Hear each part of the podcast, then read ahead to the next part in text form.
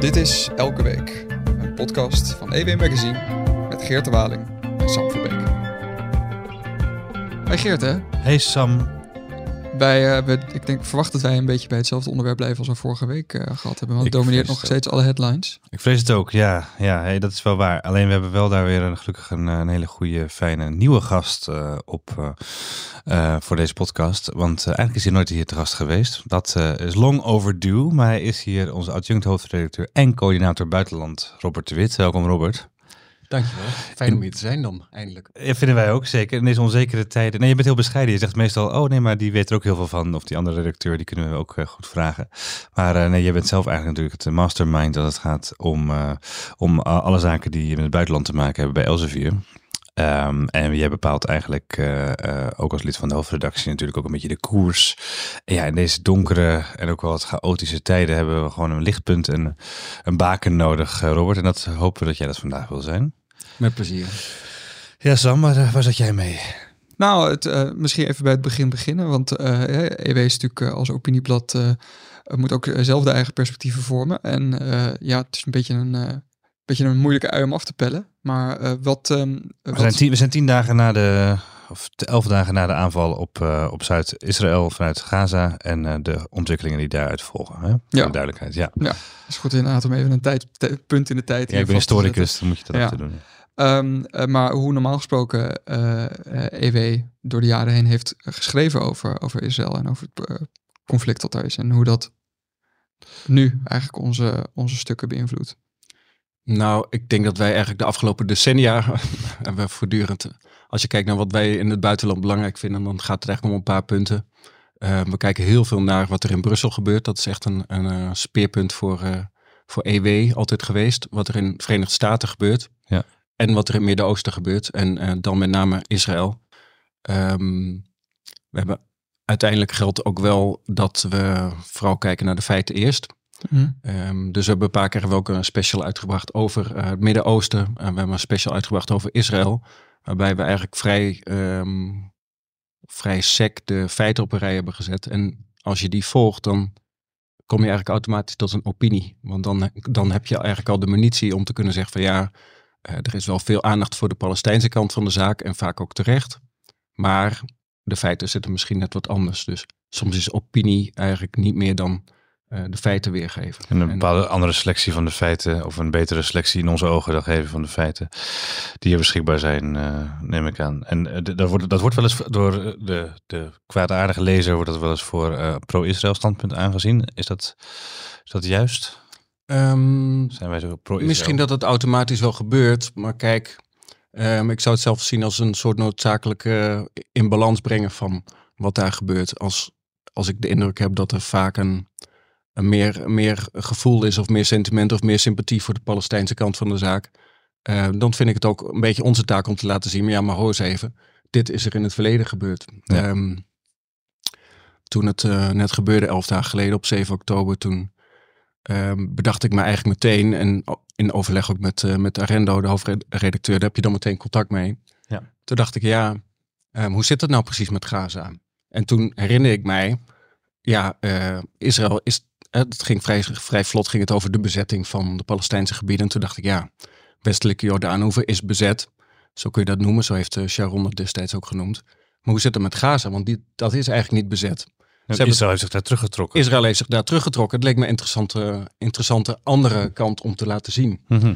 Ehm, en dat is dus ook wat we meteen hebben gedaan. Ehm, je kunt op dat moment kun je niet meteen verslag doen van, ehm, van wat er daar in Gaza gebeurde of ehm, wat er in Israël gebeurde. Maar het is ook interessant om te kijken hoe zit het nou precies. Dus dan is het nuttig om te zien hoe Gaza is gekomen en is geworden tot wat het nu is. Ja, Dus dat is eigenlijk vooral ehm, wat wij doen. dus we proberen dan eigenlijk context te bieden voor Ja. onze lezers eh, bij, van de website, ook van het blad, eh, bij het nieuws. Dus niet meteen de nieuwsvoorzieningen die komen dan min of meer op gang. We hadden het vorige Ja. week ook wel eventjes over dat dat af en toe wat haperde. En dat tot onze verbazing zelfs geen stijl eh, vaak het eerst was. Omdat die dingen gewoon van social media afhaalden en niet eh, uitgebreid verifieerden, maar gewoon in een, eh, Ja. in een verhaal zetten. Nou, is ook oppassen hè, in de, de fog of war. Nou, dat is ook iets wat ik daarom ik wou ook een beetje daarheen van. want wij scheiden natuurlijk ook. We hebben ook in, op de vergadering hebben we het vaak te, erover. Bij de Oekraïne-oorlog al en bij Gaza zeker ook. Desinformatie. wat is nou wel of niet waar? Um, is het een comfortabele positie om dan een beetje als weekblad te denken en toch meer de achtergrond te, te hebben? Dat je niet per se de, zo eh, dicht op het nieuws zit dat je die fouten kan maken die je nu ook ziet. Hè? Uh, de aanval op het ziekenhuis. Zeker, maar toegeschreven aan Israël waarschijnlijk. Ik zou dan toch zeggen dat het niet gaat omdat het een meer comfortabele positie is. Um, want dat zegt eigenlijk een beetje, ja, uh, laten we eerst maar eens afwachten. Maar het is juist heel noodzakelijk om ook even de tijd te nemen en af te wachten wat er echt is gebeurd. Je zag het vorige week natuurlijk met, um, of in de eerste week na die vreselijke aanval zag je het met de berichten over de uh, eh, 40 onthoofde baby's. Dat ja. vreselijk bericht, maar dat werd met, eigenlijk meteen kwam daar een feitencheck. Dezelfde, dezelfde moment dat het bericht naar buiten kwam, was er al een feitencheck. Ja, dat blijkt dan toch weer wat anders liggen de dag erna. Dus dan heb je wel een soort journalistieke taak die je vervult. Uh, maar soms is dat gewoon te snel. Uh, zeker wat, wat, uh, wat jij net noemt, Sam, um, de fog of war. Ja, dat moet je echt even laten optrekken. En dan is het veel nuttiger om even afstand te nemen en te kijken van ja, maar hoe zijn we hier eigenlijk gekomen? En wat is nou eigenlijk precies gebeurd? Dat uh, die combinatie werkt voor een, voor een weekblad veel beter. En dat is ook nuchterheid vaak. En dat, dat gaat vaak net ietsje verder dan dat je meteen op je emotie of op je sentiment um, begint te schreeuwen, zal ik maar zeggen. En, um... en, en ja, je kunt zeggen van dat is dan vaak pro-Israël, maar um, zo zien we dat zelf eigenlijk helemaal niet. Nee, en, en als we nu kijken naar de, beetje de, de episode waar we, waar we nu in zitten, uh, dan krijg ik de indruk dat er juist heel veel aandacht ook is voor de Palestijnse zaak. Eigenlijk meteen al toen de aanslagen op Israël waren, kwam dat perspectief kwam veel naar voren. Ja. we hebben de afgelopen weekend hebben we uh, grote uh, pro-Palestina demonstraties gezien in grote Europese steden. Um, beïnvloedt dat ook hoe wij de context bieden zoals we die bieden? Um, je kunt wel zien dat het perspectief enorm is veranderd. En dat is ook wel begrijpelijk eigenlijk. Kijk, die aanval van Hamas op die kibbutzen en op die grensposten en op die legerbasis en op gewoon dorpen en steden in Israël zelf, dat was eigenlijk een, een eenmalig event. Uh, vreselijk, maar dat is na een dag was dat voorbij en dan komt er daarna druppelt er nog wat uh, druppelen er nog op beelden binnen en nog meer gruwelijke details.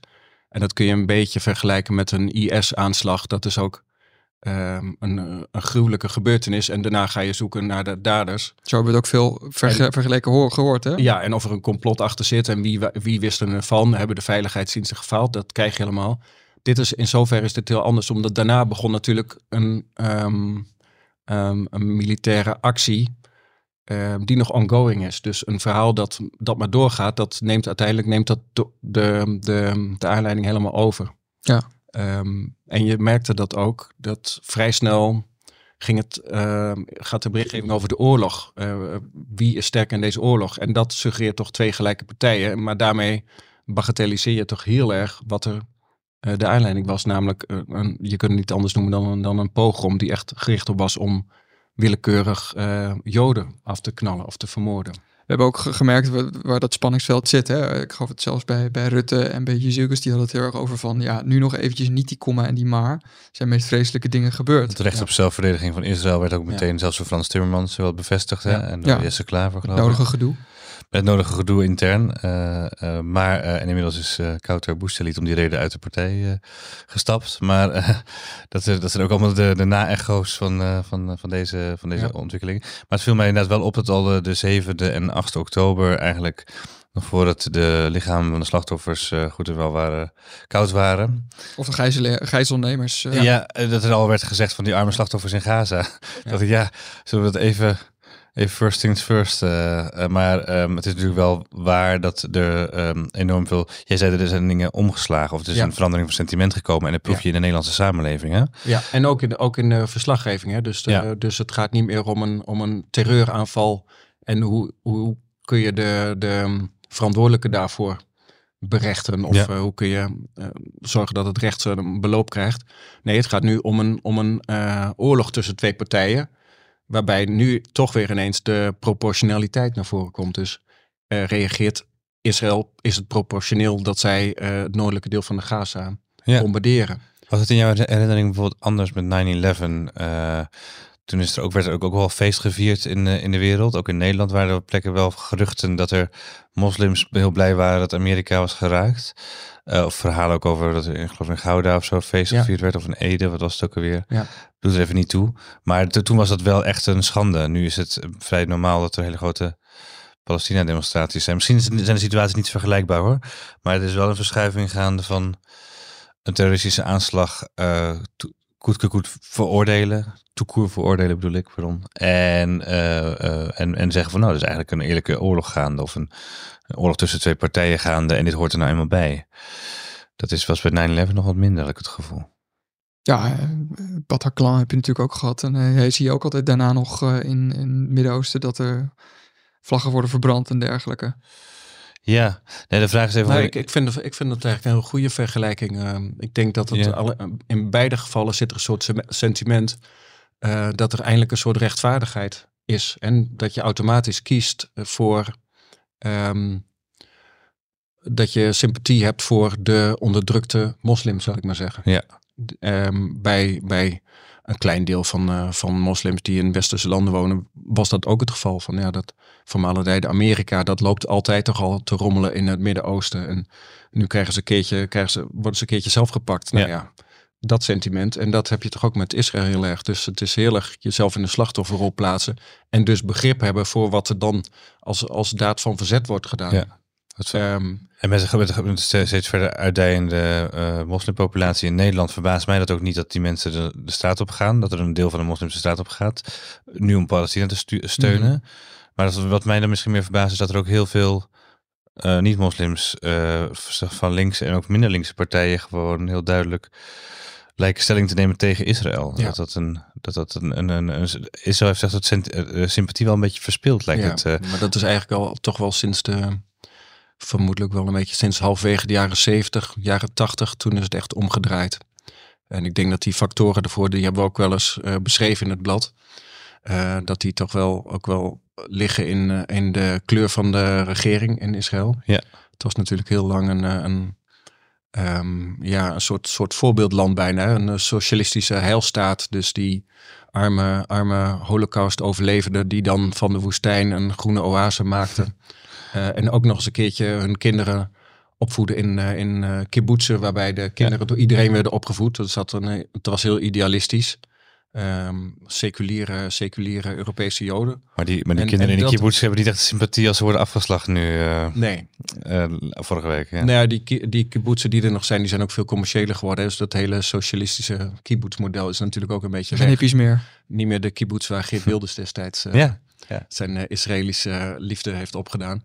Um, ja, en nu is het toch meer een, een land dat veel, uh, dat veel rechtser is geworden. En dat, daar hebben we niet zoveel, daar is in het algemeen niet zoveel sympathie voor uh, in, in Europa. En ze zijn niet langer de underdog die moeten vechten tegen de, grote Arabische buurlanden. Uh, maar op een gegeven moment hebben die Arabische buurlanden hebben zelf wel een beetje ingezien dat ze, dat, dat ze niet echt kunnen winnen van Israël. Um, en is het is de hele idee van een conflict tussen een kleine, kleine David die tegen Goliath vechtte. Goliath ja. waren natuurlijk de Arabische landen. Werd Israël zelf de Goliath die namelijk met superieure uh, uh, middelen die arme, veel kleinere Palestijnen uh, als vijand had. Dus, dus je kunt van underdog kun je, kun je de topdog kun je worden. en dat leidt niet tot sympathie in het algemeen. Dus die hele, de, ik denk dat zeker bij het, bij het progressieve deel in Europa maar ook in de Verenigde Staten, dat dat bepalend is geweest voor hoe je tegenover Israël staat. Ja. En dat je daardoor ook mee kunt komen in de kritiek die, um, die uh, veel moslims automatisch hebben op Israël. En dus van, van daaruit verklaar jij de veranderende sentimenten in de samenleving eigenlijk die we nu ook zien. Ja. En de, ja. ook in de verslaggeving wat jij noemde. Ja. ja. Nu is uh, Amerikaanse president Joe Biden vandaag op zoek bij, uh, bij Bibi Netanyahu. Maar is tegelijkertijd ook Vladimir Poetin op bezoek bij Xi Jinping. Geloof ik allebei vandaag. Ja. Um, is er een, uh, een gevaar dat, um, dat we of misschien onze aandacht uh, te veel van de ene naar de ander gaat? Of dat, uh, of dat we dat Nederland of Europa straks meer steun moet, steun moet geven aan zowel Oekraïne als Israël? Nou, het is vooral voor de Verenigde Staten is het echt een wake-up call. Um, die die hebben natuurlijk veel steun moeten leveren aan Oekraïne. Die geven nog altijd de meeste militaire steun. En, ehm, en als, je, als je het omrekent naar geld, dan, ehm, dan zitten Europese landen gezamenlijk, geven ze meer aan Oekraïne. Maar goed, uh, die moeten nu ook zorgen dat ze, dat ze in het Midden-Oosten aanwezig zijn. En ze moeten laten zien dat ze genoeg investeringen doen, dat ze Taiwan te hulp kunnen schieten. Dus als, als ze een van hun bondgenoten laten vallen. Oh, die vergat ik nog, ja. Ja, dan, uh, dan, ja, moeten... dan bestaat de vrees dat, dat Xi denkt van, uh, ja, dit is dan misschien toch wel het moment om Taiwan met geweld te gaan in, innemen. Dus, die spelen eigenlijk op drie schaakborden. In Europa spelen we eigenlijk maar op één. Namelijk Oekraïne. En, en, en wat betreft Israël en de Palestijnen staan we behoorlijk buitenspel. Oh ja? Terwijl dat niet zou hoeven volgens mij. Waarom eh, is het zo dat we buitenspel staan?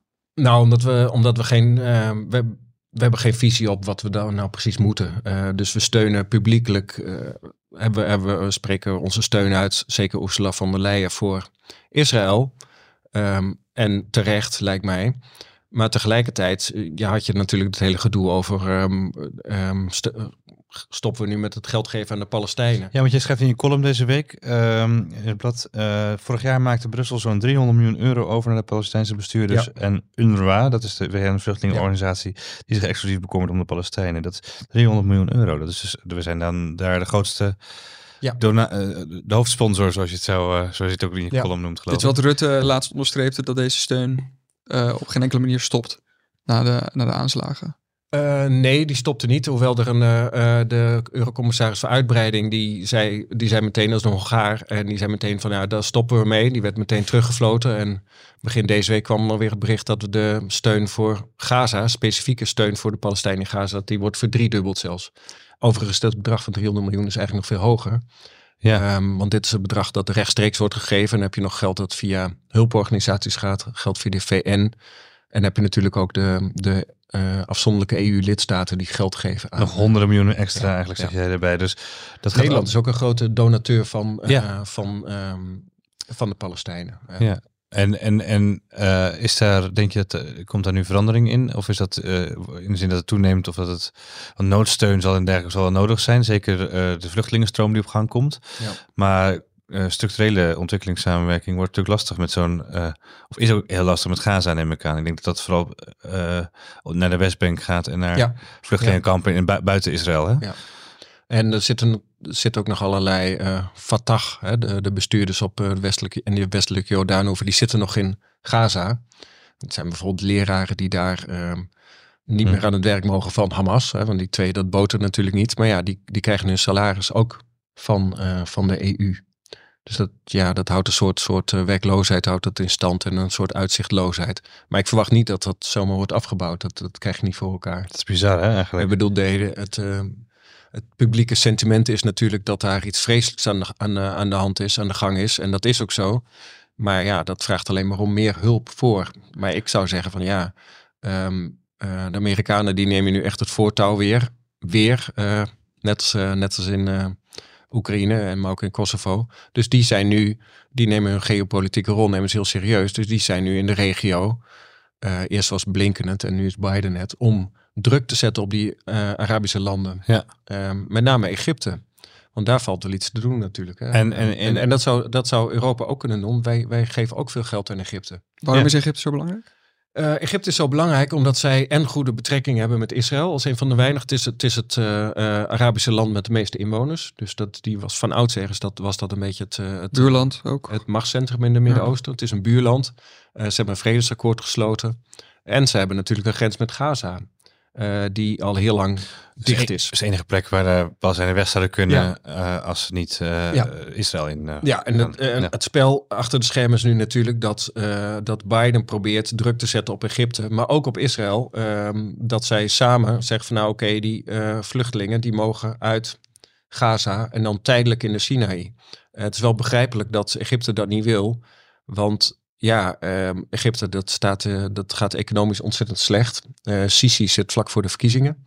Nou, uh, in dat soort landen win je die verkiezingen gewoon, maar je, je, loopt liever niet het risico dat je, dat je percentage onder 90% zakt, zal ik maar zeggen. Want momenteel worden die vluchtelingen worden tegengehouden. Aan die worden tegengehouden aan de, aan de, grens, dus die moeten in Gaza blijven. Want ja, Egypte zegt Israël wil de grens niet open doen en Israël zegt ja, het is de grens met Egypte. Um, maar Egypte weet natuurlijk dat als die vluchtelingen eenmaal binnen zijn, Ja, dan heb je daar een miljoen of misschien anderhalf miljoen Palestijnen. Israël neemt uh, Gaza in met grondtroepen. Ja, die gaan niet meer terugkomen. Hè. Dat is, uh, dat is iedereen, iedereen, weet dat er al 75 jaar Palestijnse vluchtelingen in de buurlanden zitten. Die niet terug kunnen of niet terug willen. Want dat speelt ook nog een rol. Ook Egypte heeft veel Palestijnen, geloof ik. Hè? Heeft ook veel Palestijnen. En die vangen ook andere vluchtelingen op. Uit ja. Sudan natuurlijk, waar het ook mis was. Dus um, ja, en het is gewoon een land met een gierend hoge inflatie en hoge werkloosheid. Ja. Ja, het is, ehm, En Egypte zegt ook van wij willen wel eh, de, de eventueel grenzen misschien openzetten voor buitenlanders in Gaza, geloof ik. Maar dan moeten jullie de, de, eerste hulptransporten accepteren die aan de andere kant van de grens staan te wachten om Gaza in te trekken. Dus dat is ook nog een keer.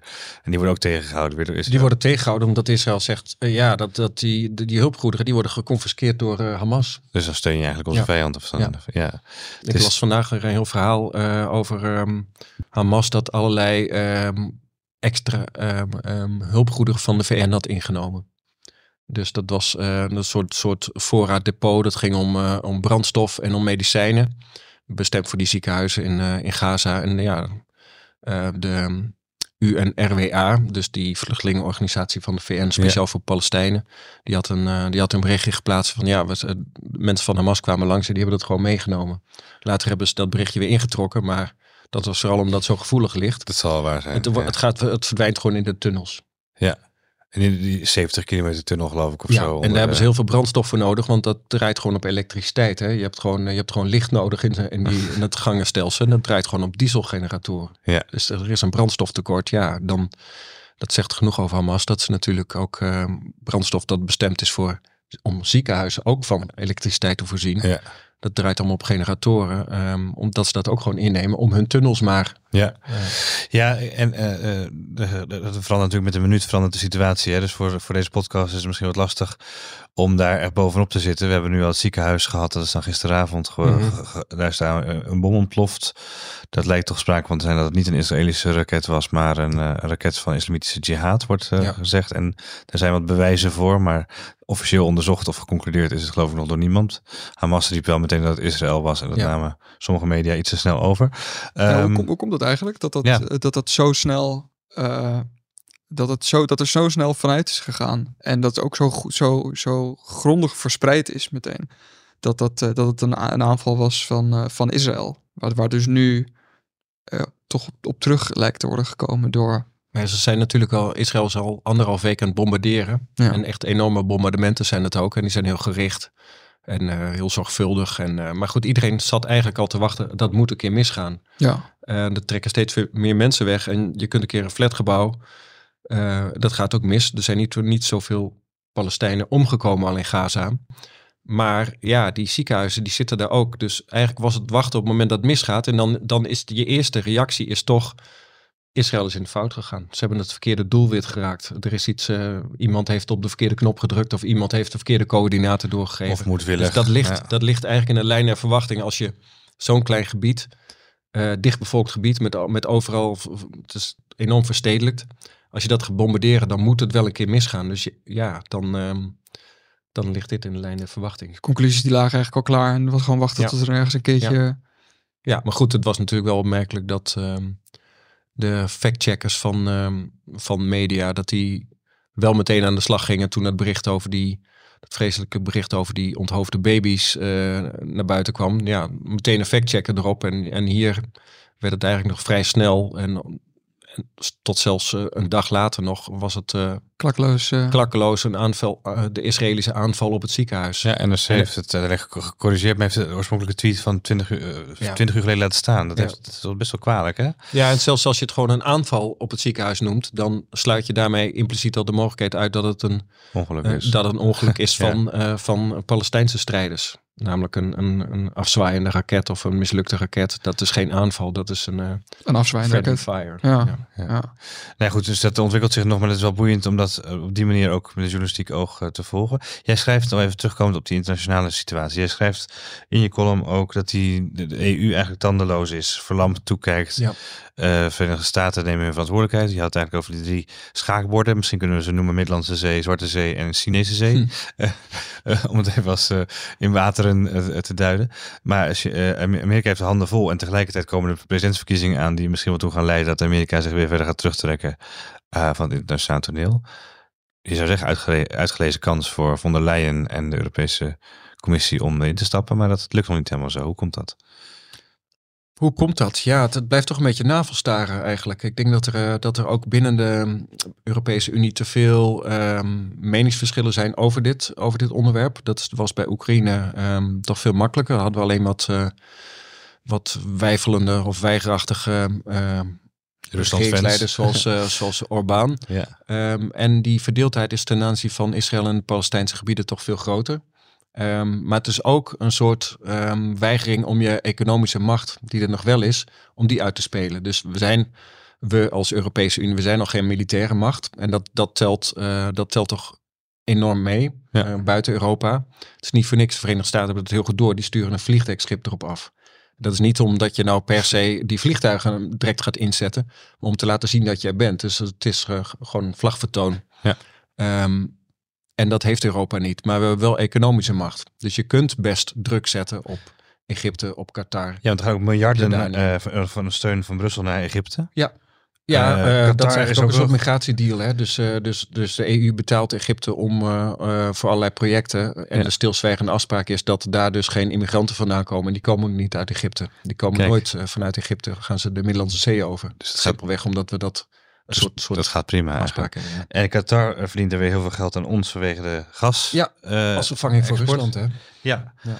Uh, net als Azerbeidzjan. Weer een ander schaakbord. Ja. Dus, dus, we, maar, dus jij zegt van oké, okay, maar Brussel, Brussel, heeft dus genoeg touwtjes hangen om aan te ja. trekken eigenlijk. Dus in, uh, in Egypte en in Qatar. en nog een paar andere landen misschien. Wat, wat, wat, wat, wat weerhoudt ze dan denk je in Brussel ervan om, om, om, die, om die rol op het wereldtoneel te pakken? Is dat, is dat die verdeeldheid? Want von der Leyen lijkt wel redelijk uh, gedecideerd te zijn. Ik weet even niet hoe... Ja, ze is wel gedecideerd, maar het is, maar het is ook net niet haar portefeuille dat zij zelf dat buitenlandbeleid kan vormgeven. Um, zij is wel naar Israël gevlogen, geloof ik, uh, meteen. Ja, ze is wel naar Israël, maar dat zijn eigenlijk een soort, soort steunbetuigingen. Hè? Dat is nog wat anders dan ja. dat je ook daadwerkelijk uh, uh, druk gaat uitoefenen achter de schermen. En ook vlagvertoon. Ja, precies. En dat iemand als, als Blinken, die heeft toch veel meer um, de vrije hand gekregen van Biden om daar uh, te doen waar hij al heel lang goed in is. En in Europa um, loopt dat altijd veel te traag. Dus je moet eigenlijk moet je eerst met alle ministers van Buitenlandse Zaken moet je gaan afstemmen wat nou precies ons belang is. En hoe je dat gaat bereiken, ja, tegen die tijd ben je alweer, ben je alweer weken verder. Vijf ziekenhuizen. Ja. Europa kan best in actie doden, komen. Hè? Ja. Dat zoals met, met Oekraïne, dat is uiteindelijk, uiteindelijk heel goed gegaan. Ja. En ook um, heel veel steun geweest. Maar dat heeft toch een veel langere aanlooptijd gehad dan bijvoorbeeld de Amerikanen hadden of de Britten. Afzonderlijk. Als, jij nu, als, als wat jij nu zegt ook in, in Brussel wordt gezien, dan zit daar ook reden om de integratie, de Europese integratie, weer verder te versnellen of te, weer verder door te zetten richting een Europees leger bijvoorbeeld. Is dit misschien ook wel een, een, een moment, misschien ook zelfs wel een, een welkom excuus om uh, daar verder te bouwen uh, aan, die, uh, aan een strak buitenlandbeleid en een strakker defensieapparaat op EU-niveau? Nou ja, ik zou zeggen dat je daar de NAVO voor hebt. Waar moet je nog een, uh, waar moet je nog een uh, leger, um, legermacht gaan, gaan installeren als je al de NAVO hebt die eigenlijk veel krachtiger is, waar ook veel betere besluiten worden genomen, waarbij je ook zelf kunt kiezen als lidstaat. Doe ik mee of doe ik niet? Dat ja. zou je voor Europa misschien kunnen doen, maar dan moet je dat daarnaast gaan optuigen. Dat lijkt me helemaal niet wenselijk, eerlijk gezegd. Maar er ligt natuurlijk en, niet... en sterker nog, ik denk dat dit een voorbeeld is van waarom dat helemaal niet werkt. Uh, het werd na, na de vanwege de Oekraïne-oorlog werd het wel gedacht van ja, we kunnen het net zo goed vanuit EU-verband doen. Maar ja, dat is wel een uh, oorlog waarbij het heel voor eigenlijk alle lidstaten wel duidelijk was wie er, wie er fout was en wie niet en wie je moeten steunen. En nu zie je toch wel meer verdeeldheid dat uh, zuidelijke lidstaten, Spanje, die het ook heeft, in Spanje wordt gesproken over het voor het gerecht brengen wegens oor oorlogsmisdaden van Netanyahu. Ja, waar komt dat vandaan? Is dat de... Nou, Spanje speelt altijd een beetje een, beetje een soort rol daarin. Die hebben, die hebben het ook met, uh, met Bush uh, destijds gedaan vanwege um, de invasie in Irak. Volgens mij stond Bush toen ook wel of niet op een terreurlijst of op een lijst dat hij, um, um, dat hij door Spanje voor het gerecht zou, zou, kunnen worden gesleept. Dat is uiteindelijk met een sisser afgelopen. Maar Meestal Spanje heeft daar een soort, soort uh, voortrekkersrol in. Nee, ik dacht misschien heeft iets te maken met het, uh, de angst voor separatisme, omdat ze ook Kosovo niet erkennen, geloof ik, vanwege oh, Cat ja. Catalonia. Maar dat is misschien weer te ver doorgedacht van mij. Nou, wat misschien een rol speelt, is dat zuidelijke landen dat die veel meer oog hebben voor, een, uh, voor de Arabische wereld, voor Noord-Afrika met name. Ja. Dat is eigenlijk toch dat onderschatten we wel eens, maar die zien het toch echt als één soort cultuurgebied. neem ook veel meer gevoelens bij wat er in Marokko leeft, wat er in Egypte leeft, wat er in Tunesië. En, en wij zijn toch meer gericht, hier in Noord-Europa zijn we meer gericht op het, op het oosten, zal ik maar zeggen. En op het westen, maar niet zozeer op het zuiden. Dus, dus die uh, meningen over dit conflict, die maken eigenlijk duidelijk, duidelijk dat je daar niet, niet zomaar ja. een leger, een EU-leger na, naartoe kunt sturen. Ik zat nog steeds denken, jij als coördinator buitenland, jij bent, we hebben een beperkt aantal pagina's per week natuurlijk voor het katern buitenland. jij werkt ook met veel correspondenten mm -hmm. in het buitenland. Als zoiets gebeurt, hang jij dan meteen met de correspondent aan de telefoon? Ben je dan meteen een eh, hoe, kun je beschrijven hoe dat, hoe dat gaat? Wat, wat levert zo'n correspondent dan? Is dat een. Is iemand dan vaak ter plaatse of moet, gaat iemand dan daarheen? Nou, als het, um, als het zo'n grote crisis is als um, op 7 oktober, dan, um, dan heb je natuurlijk als hoofdredactie eerst onderling contact. wat gebeurt er en wat, wat kunnen we hiermee voor, uh, direct voor de site, maar ook verder voor het blad. Maandag moesten we ook het blad af hebben, hè, twee dagen later. Precies. Ja. dus daar denk je aan en dan ga je kijken wat, welk verhaal kunnen wij vertellen wat Um, wat nog iets vertelt wat andere media niet vertellen. Nou ja, als je dat eenmaal hebt vastgesteld, dan ga je kijken wie je, wie je daarvoor kunt inschakelen. En we hebben een goede correspondent in, uh, in Israël, dat is uh, Ralf Dekkers. En die heb ik gevraagd uh, om meteen een soort ooggetuigenverslag te maken van die dag. Ja. Um, dat lijkt een beetje laat dan misschien, maar dit is juist niet zo. Want je merkt heel erg dat media meteen aan het, aan het analyseren schieten. Dus die, die gaan meteen duiden um, wat is de rol van Hamas, welke rol speelt, speelt Iran. Waardoor je eigenlijk, um, um, die week daarna ging het al vrij snel over welk, wat, wat het militaire antwoord van Israël zou zijn. En dan vergeet je eigenlijk weer wat er, wat er die vreselijke dag zelf is gebeurd. Ja. Dus uh, gek genoeg werkt het heel goed om een, om een, uh, om een soort live verslag dan te hebben. En, hebben ook onze en, lezers en dat is ook iets wat de correspondent ter plaatse heel goed kan doen. Want die ja. is daar, die, die voelt Um, het verdriet en de woede van, van de mensen in Israël. En die spreekt ze. Ja. En, en dat is een soort uh, directe neerslag dat je ook moet vastleggen. En hebben ook onze lezers uh, die het bij wijze van spreken het weekend erop lezen, hebben dan nog een verhaal ja. tegen, als achtergrond tegen ja. het debat van de dag. Ja. Dat is eigenlijk wel heel nuttig. Ja. En vaak wordt dat helemaal vergeten. Dat hadden we ook met um, uh, terreuraanslagen. Ik kan me nog de boulevard in Nice herinneren. Ja. Het gaat zo snel, gaat het de dag daarna over de klopjacht op de daders en werkte die samen of niet. Dat je eigenlijk een week later, dat je, dat je, dat je denkt van, hè, hier lees ik eindelijk eens een keer wat er precies is gebeurd. Wie waren die slachtoffers? Ja. Ja. Ook zijn het dingen die je vaak niet wil lezen, maar soms, ja. soms wel moet lezen. Uh, je kunt altijd een pagina omslaan. Ja, dat is iets makkelijker in het blad dan op Twitter, heb ik gemerkt, waar ik dus al die filmpjes de hele tijd langs zag komen van onthoofdingen en executies en martelingen.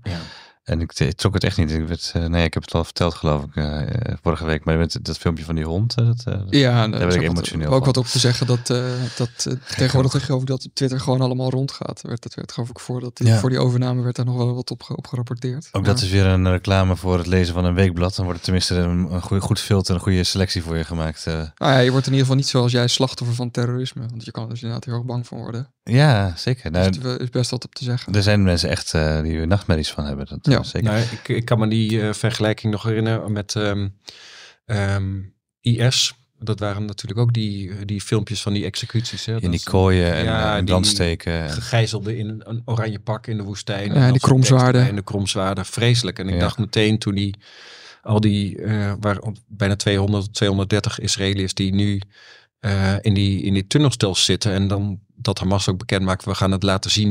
We gaan ze executeren, we gaan het laten zien. Ik dacht, dat, dat moeten we niet weer hebben, die ellende. Dat is precies hetzelfde als uh, met IS. Dat is gruwelijk. Ja. Niet zien. Het is voor de nabestaanden, voor familie, vrienden. Dat, dat, dat circuleert maar op internet. Wat, wat een barbarij. Ja, bedankt dat je hier eventjes de, de, de geopolitieke speelveld eventjes voor ons hebt omschreven. We gaan, toch, e- we gaan toch met uh, René van Rijkenvoort een keer verder praten over wat jij suggereert dat de Europese Unie toch die geopolitieke speler moet worden.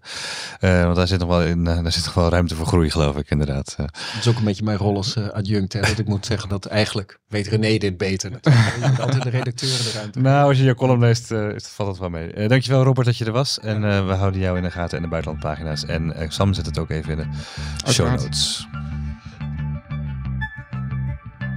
Dit was Elke Week, een podcast van EW Magazine met Geert de Waling en mij, Sam Verbeek. Zoals elke week kan je de besproken artikelen ook vinden in onze show notes. Voor dit een leuke podcast, abonneer je dan en laat een leuke review achter. Heb je vragen of opmerkingen? Geert kan je op Twitter vinden onder Geert Ik ben op Twitter te vinden onder SamWV. Je mag me natuurlijk ook mailen naar sam.verbeek.ewmagazine.nl Dank voor het luisteren naar elke week. Tot volgende